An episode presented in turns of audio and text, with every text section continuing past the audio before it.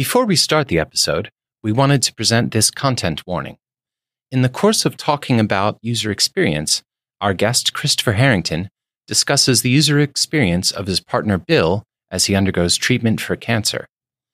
The user experience is presented as exemplary, as the kind of thing we can set up when we care about users. Nevertheless, we realize that this is a topic some people would rather not hear about. If that's you, please skip this episode or stop listening when we switch to that topic.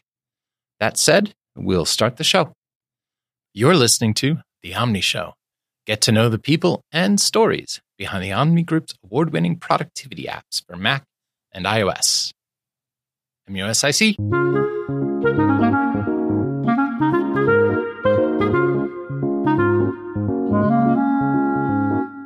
We have a very special episode today. We have Christopher Harrington on the line. Christopher is Director of User Experience at Gartner, and he's an OmniGraffle user. Say hello, Christopher. Hello, Brent Simmons. Oh, come on now. You're right. I have an unbroken streak. You will in not my know. in, in in my in my best try for a Dave Chappelle Prince impression. So assemble your crew. I can't I can't do it as well as you can, but you know I try. Uh, but I can do I can do I can do a hello, Christopher. That's fine. Okay. Yeah. If you want to intro me again, say hello. Um, well, we're going to leave all this in. oh bloody hell! So say hello, Christopher. Hello, Christopher. Thank you. That wasn't so hard. No. So, um, you're an OmniGraffle user, and as director of user experience, uh, Uh, well, those two things fit together. So, they do. what do you do with OmniGraffle? What's what's going on? Right. So I've been an OmniGraffle user for since the dawn of time. That was OmniGraffle 3.0. I want to say before that, even. Wow, that's before the dawn of time. Yeah, I want to say that. I want to say I was in the 2X, but I'm trying to remember the exact date.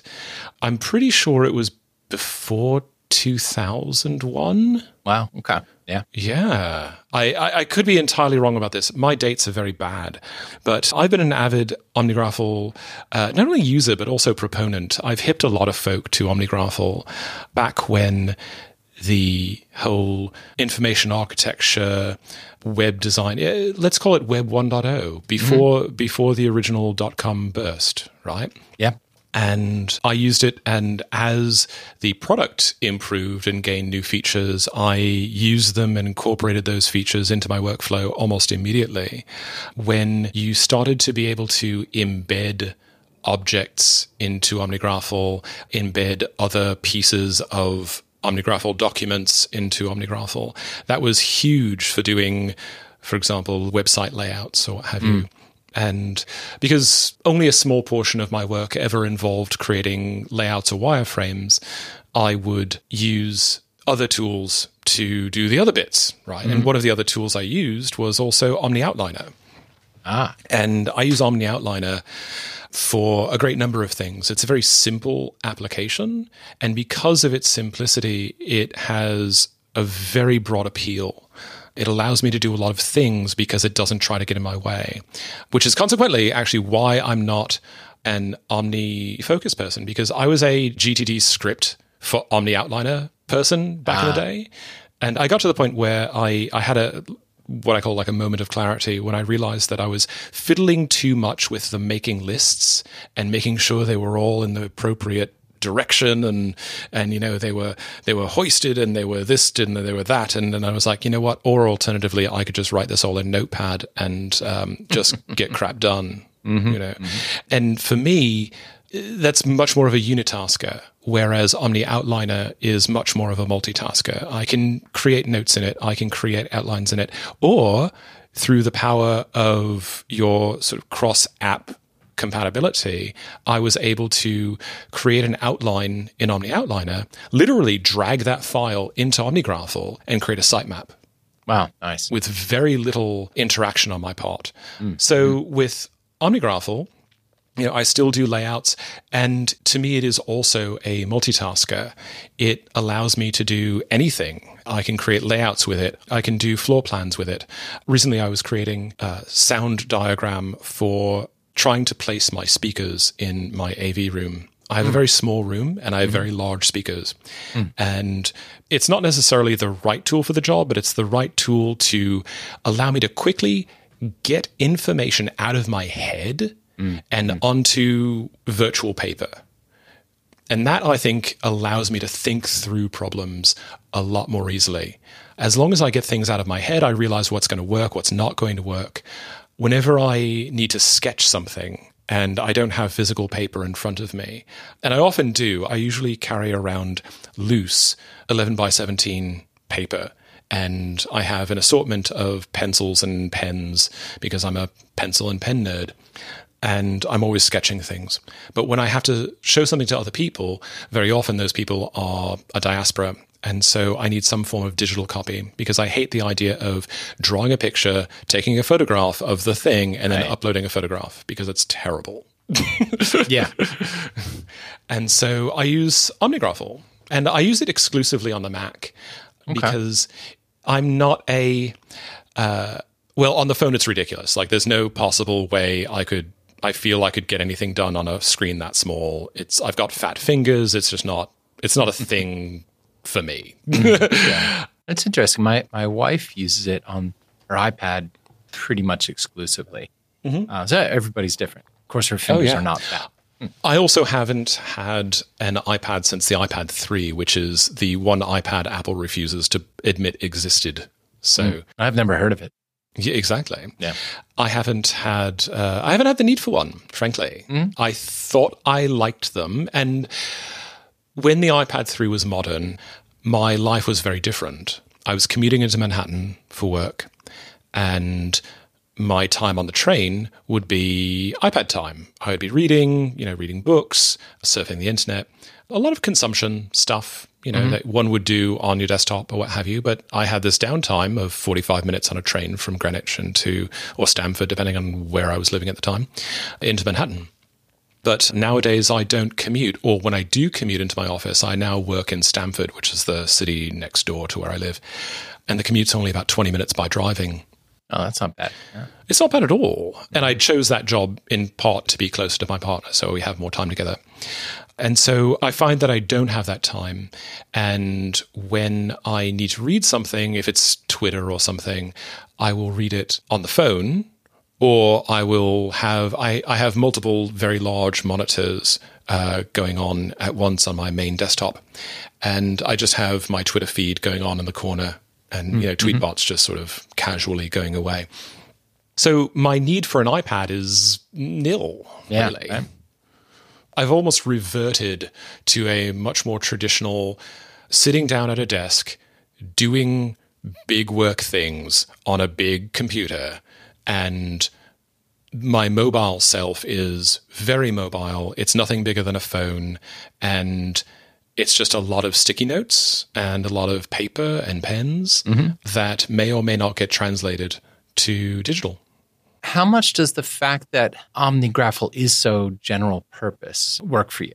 For instance, you can do so many different types of things from graphic design to wireframing to oh, I love it. layout, information architecture, whatever. Um, yeah and that's why I use it and, mm and why I'm such a huge proponent of it because it's a, got a variety of tools that are fairly well thought out. Um, before the days of Sketch and all of that, where you didn't really have an object based canvas system, except if you go way back, you have Canvas, mm. right? You had that hybrid vector drawing slash bitmap editor, but you really didn't have the sense of sort of an object based application before. And, and even Sketch, frankly, is like terrible at it, right? So I still, to this day, go back to OmniGraffle over a lot of these other apps because it is so it's freeing. Mm-hmm. It's got a variety of different tools. And as I said, those tools have become better over time. You know, the Bezier tool, now you can you know segment lines and create shapes and boolean and and all of that that you couldn't do in the past. And i use those capabilities extensively. Mm-hmm. you know i'll create icons i'll create layouts. I do a lot of stuff involving text One of the things I love about OmniGraffle objects, unlike Sketch or what have you, they have the concept of containers. Every object seems to be a container. So it can contain text or it can contain other things. And I really like that because whenever I move something, I usually want to move the things inside of it as well. And instead of grouping everything, it's really handy to double click on an object and then suddenly just start typing.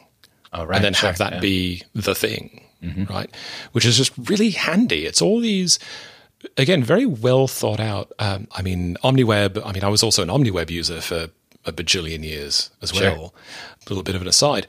I was one of the only people that was a NeXT user. Mm-hmm. Around that time, I had a lot of financial services clients, and Deutsche Bank was a NeXT shop. Mm, okay. Yeah. So they had both Deutsche Bank and what is now Verizon, what what was at the time Bell Atlantic, NYNEX. They were both NeXT shops.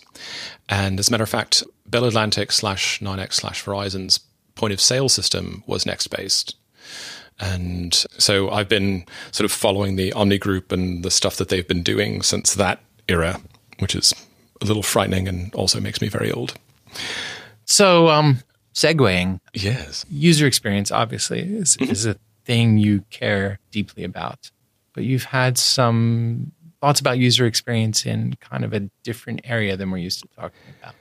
Yeah. So even though my background is in human computer interaction, which sort of implies a human and a computer actually doesn't imply it, it directly states it. The concept of user experience doesn't necessarily involve a screen. It doesn't necessarily involve a computer. It can be anything from, you know, the way ingress and egress works at a theme park, right?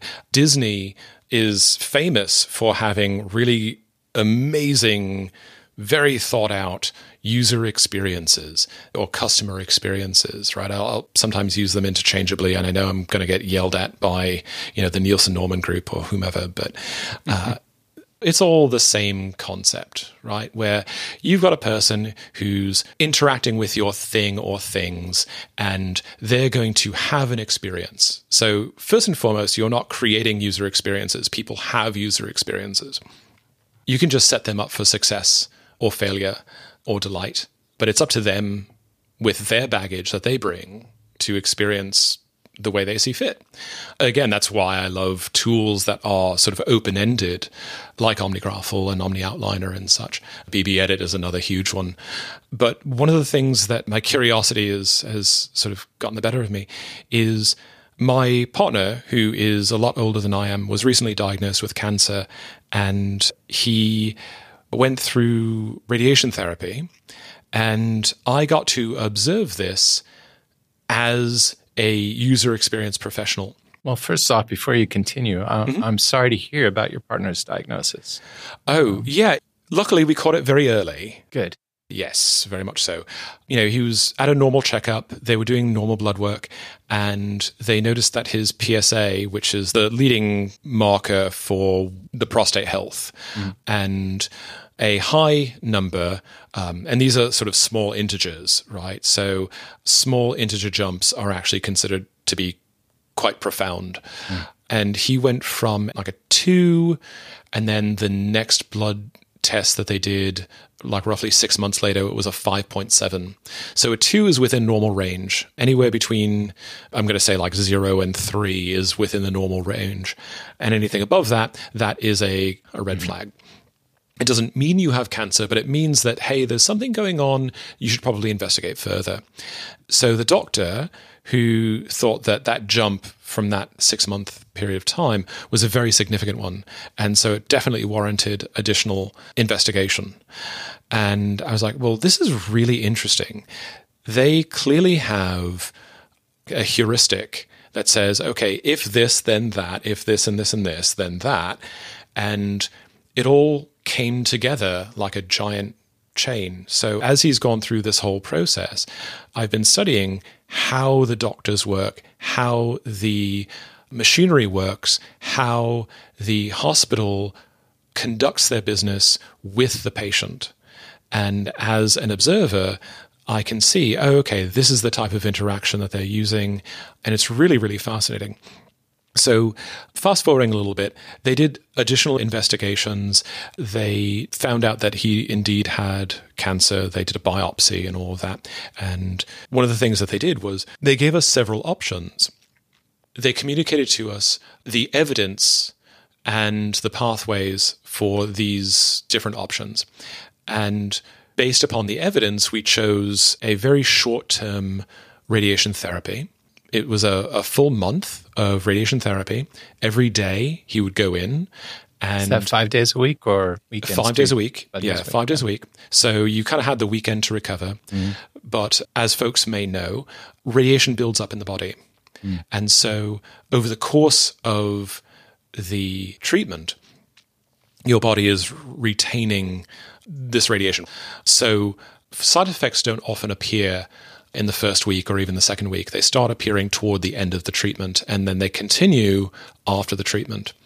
But prior to the treatment, there was all of this pre treatment stuff that went on because it's a confluence of doctors and technicians and machines and human analysis. They did a variety of things. They inserted a what I call a gummy bear Uh, because that's basically what it is. Mm. They injected a bit of gel mm. in between the prostate and the bowel just to give it a couple of millimeters of space. And if you remember your high school and or university physics, the inverse square law says that the radiation fall off is well inverse square, right? So the amount of energy that hits an area outside a certain radius is dramatically lower. And so even though you're only moving the bowel out of the way a millimeter or two, that's a significant reduction in radiation and therefore a significant reduction in potential side effects. The beam is also really interesting because it focuses interdermally, meaning that because the focus is actually on the prostate and the beam goes through the skin, there's no incision. The beam goes through the skin, but because it's not focused, it doesn't damage the epidermis. Hmm. It literally only zaps the part of the prostate that they've targeted. Okay. And the concept of that kind of blew me away. Like, here's basically a laser of gamma rays that can precisely target these tiny, tiny bits of an organ that is roughly the size of a walnut.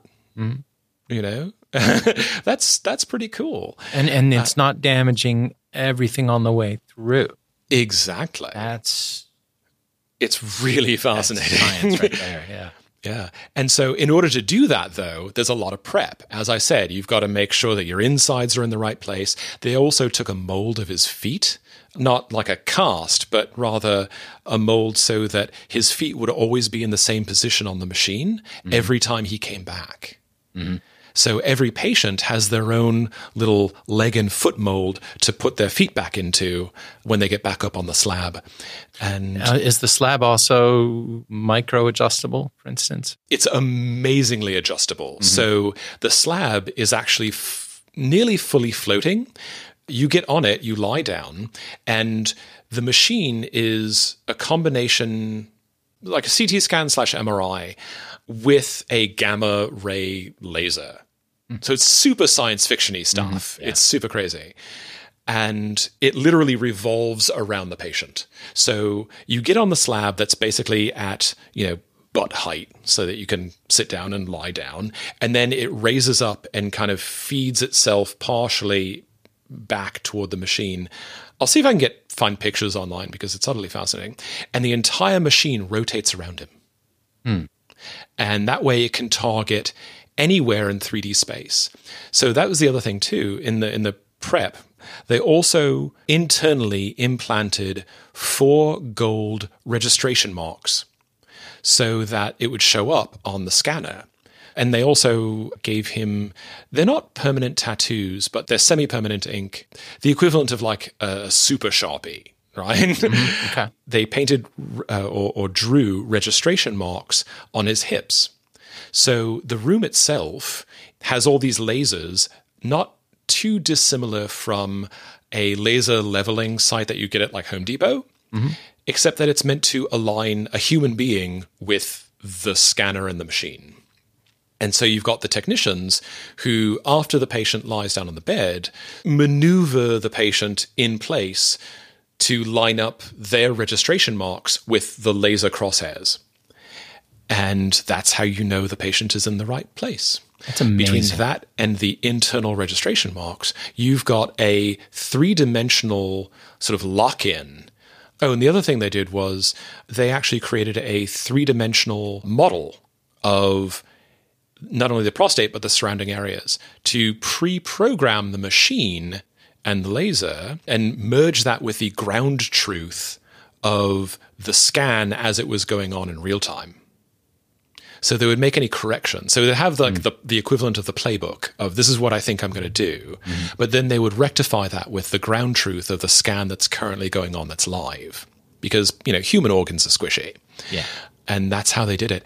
And that I thought was utterly amazing. And it's done very quickly. That takes maybe five minutes, if that. Mm. The scan itself is maybe like a minute, but like maneuvering and getting everything in a position takes a little bit longer. So yeah, you're in and out in 20 minutes maximum. And that includes changing and changing back, you know, putting on a gown. And, and this is just a routine thing for, for radiation treatment these days. Not, yeah, yeah. This is not the now, extraordinary so, version. Right. So so Greenwich Hospital happens to have like a billion dollar state of the art machine. Mm. So not everyone gets to do this. Okay. But we happen to be very lucky. Some billionaire, because there are a bunch of billionaires in Greenwich, and one of them apparently had prostate cancer and said, Oh, and by the way, here's a bajillion dollars for this crazy machine. Mm-hmm. And so now Greenwich Hospital has it. So I don't know how many of them are in the country, but we're certainly the only one in the area mm, okay. uh, with that. And so that's pretty cool. But it, it goes so much beyond that because the patient at every step of the way is informed and everything is so simple. You drive into the oncology center and it's a separate building from the main hospital. And so the layout is different, the feel is different. There is a valet, so you hmm. don't have to worry about parking your car. You know, because if you've got cancer, the last thing you want to care about is trying to find a place to park so that you can get your radiation treatment or your chemotherapy or whatever. Yeah. No, there's a valet. It's right there. He takes your keys, you go upstairs, and you check in. The people at the front desk know who you are before you even come because they know that your appointment is at this particular time. They give you a little wrist bracelet that has your name and your date of birth and all that and they ask you to say your name and your birthday to make sure they match up mm-hmm. so that something doesn't go wrong. And then they put it on you. And then everything else is carried out. Even looking out the window. So Greenwich is a, a lovely, it's an urban town. It's, uh, I don't know our population. Our population is maybe, I don't know, 60,000 or so. Okay. It's not huge. It's quite bucolic, but the hospital and the oncology center, they are both downtown. And seeing all the cars in the streets are kind of, you know, potentially agitating. And so if you look out the window anywhere in the waiting rooms, either for the radiation treatment wing or the chemotherapy wing, you only see trees and vegetation. Mm as if they've got these private gardens out the window, mm-hmm. and it's absolutely gorgeous. It's like being in an indifferent space time. You've got lovely Enya music going on. You've got a fake aquarium.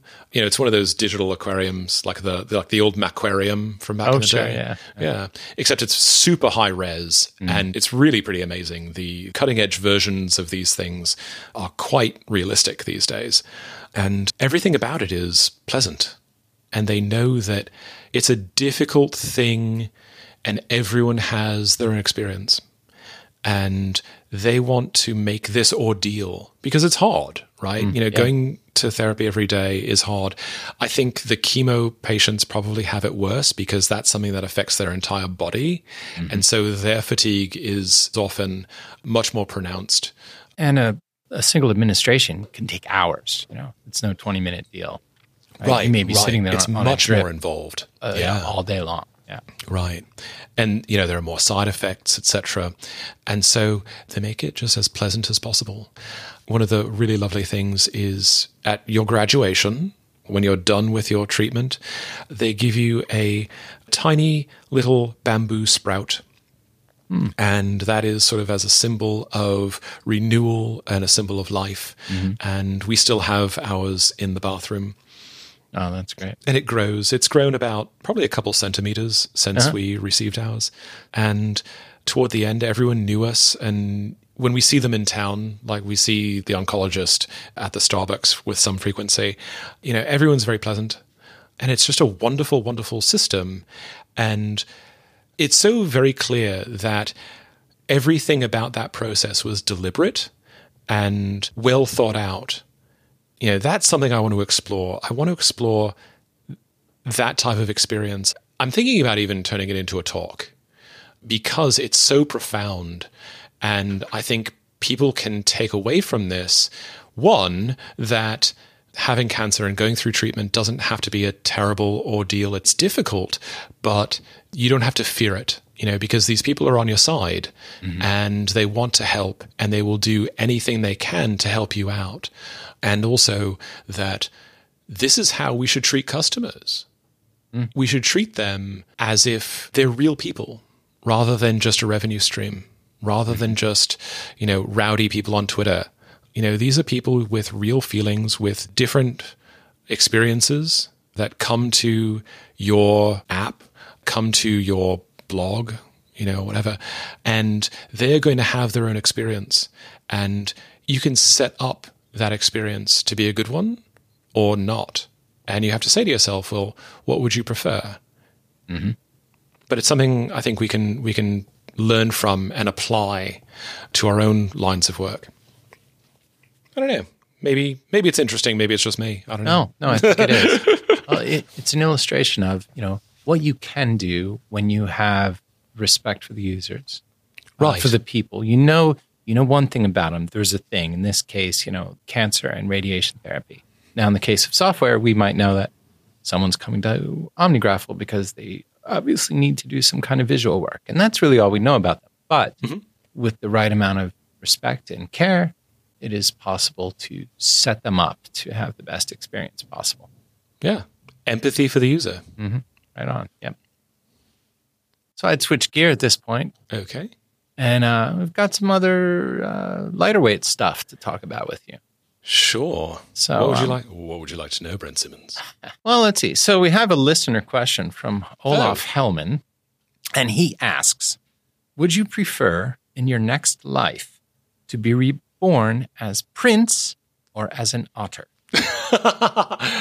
Well, there can be only one prince, and unfortunately, he's no longer with us. Yeah. Although he's also in our hearts. Yes, all forever. Yeah. I, I have this strange love of both Prince and otters, and I love them equally. I think I have a a, a, a real love for Prince and all otters everywhere. Yeah, I on think a so. scale. Yeah, exactly. Yeah, Yeah, I think I get it. Yeah. That kind of works. Yeah, mm-hmm. specifically small clawed Japanese small clawed river otters because they're adorable. I love sea otters as well, but you see a lot of sea otters, and um, they're not quite as interesting to me. They're less frenetic, although they're probably more adorable. You know, they float on their backs and they hold hands when they sleep. It's kind of difficult to. Oh God, I just Not fall in love even just them. talking about it. I'm like, oh my God, they're so great. I know. Yes, and they really tangle themselves up in kelp to not drift away. And Hmm. And river otters, river otters are so frenetic, and they play and they romp and they frolic, and people should be more otter. Mm-hmm. It's just that there's a purity of their. Or at least the small clawed river otters. You have the larger, the giant otters, and those guys are just mean. Yeah. Yeah, they will they will mess you up. Now, all otters will do that. I was actually at the Seattle Aquarium, and maybe the day before there was an incident. Incident? Yes, an incident in the otter area. in the yeah, the sea otters. Apparently, a gull decided to land in the otter area, and the otters proceeded to obliterate it. Feathers, blood everywhere. Small children screaming. Yes. But uh, yeah, river otters are great. They're social and they love being together and they, you know, they flop and they do silly things. And while they do not have uh, opposable thumbs, they are nearly prehensile, and mm. so they can grab things and they can they can do things. They can retrieve pop bottles from vending machines. They can, you know, play air guitar. They can do all sorts of stuff, and they're neat. They also have pockets, so you know, they have their favorite rock that they will put in their otter pocket and then juggle said rock on their backs. It's like, come on, like that's the life. Don't we all just want to do that? yeah. I love how with otters they're they're unguarded. There's there's no mixed emotions. They're no. They're just they're straight up who they are. They're and sometimes it's boys. a terrible killing machine. But oh yeah, yeah, they will yeah. murder you. They will murder you given half a chance. Yeah. But yeah, so so yeah, re- respect the otter. Mm-hmm. You know, from a distance, safe distance. Yeah, they will eat your face, yeah. and they have no problems doing so.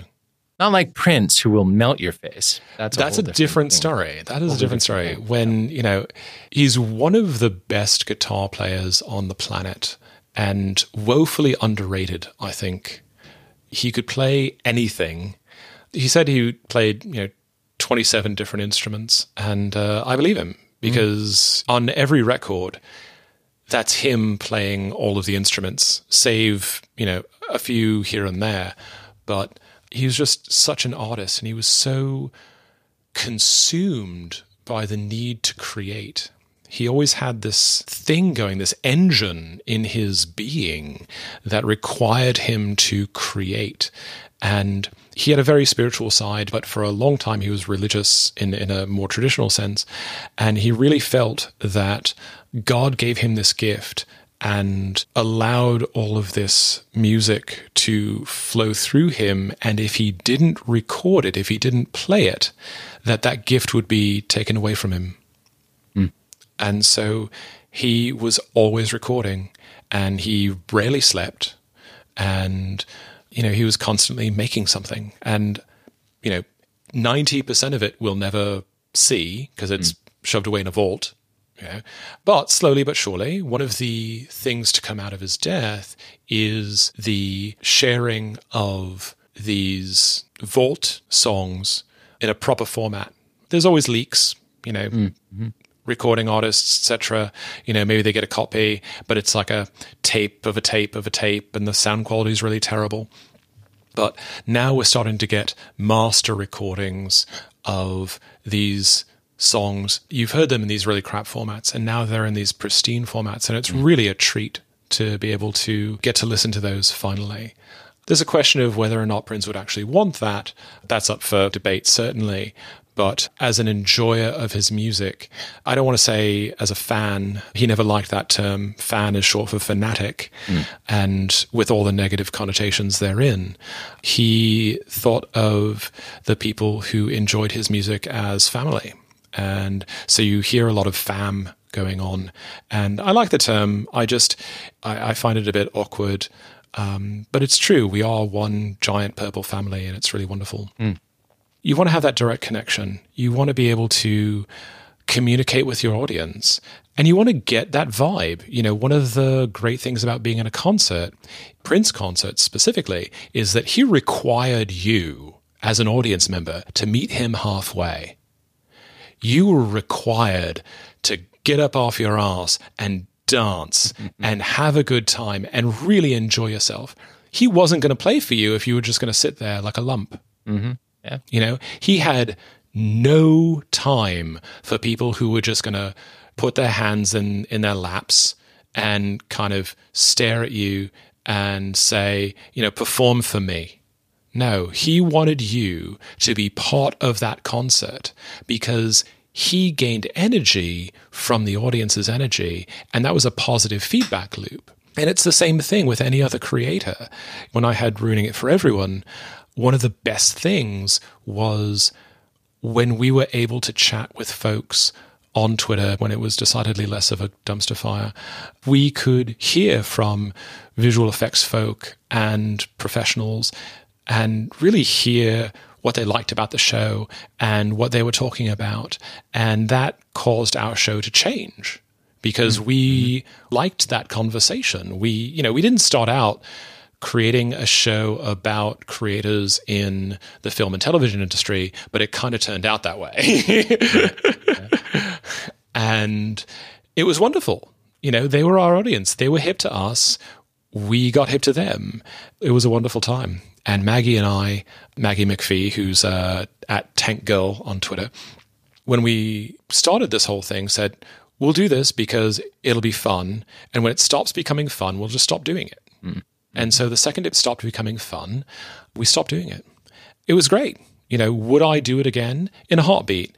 Right now, I've got some commitments that prevent me from doing that. But, you know, in another time, I would certainly do that sort of thing again because I love creating and I love making things, even if it's kind of crap. You know, hmm. you know, you're, you're, sort of compelled. Yeah, right, oh, to, yeah, I totally understand. Yeah, it's like, yeah, yeah, gotta gotta do something. Yeah. Right now in my life, there's too much going on. I can hold down my job and take care of Bill, but that's kind of it. Well, caring for people you love is maybe the highest calling. So I think so. You know, at some point in time, I kind of had that moment of clarity where a lot of the stuff that I used to get bogged down in, I suddenly realized it doesn't matter. Mm. And I think I know what does really matter. And that's the thing that's super important to me. And that's the thing I'm going to concentrate on. And so right now, that important thing that matters is Bill. Yeah. I'm a third generation atheist. I don't believe in a heaven, but I do believe in a right now, right here. And I believe that we are all we have. And so if you can help someone out, do it. Mm-hmm. And that's what I that's what I'm trying to do, you know. Yeah. Well, and on that note of great wisdom, Christopher, thank you so much. Oh, um, oh, cheers. So where can people find you on the web? So uh, these days, the hmm. easiest place to find me is on Twitter. I am at Octothorpe, O C T O T H O R P E. And if you're at all interested, you can find the archived show of Ruining It for Everyone. Let's see if I can do this from scratch. You're listening to Ruining It for Everyone with your hosts, Christopher Harrington and Maggie McFee. Now, I screwed that up already. Oh, well. Um, I'll make sure there's a link in the show notes, too. Right so on. people can click on it. I'm also the author of the Twitter bot Shaboogie Bot, which is a Twitter bot that spouts Prince lyrics every hour it's non interactive, but if you need a random dose of Prince every hour, yeah, that's a little fun something probably everybody needs, actually. And an hour may so. not be often enough. Exactly. Mm-hmm. Well, I'd also like to thank our intrepid producer, Mark Boszko. Say hello, Mark. Hello, Mark. And especially, I want to thank you for listening. Thank you. Thank you. Music.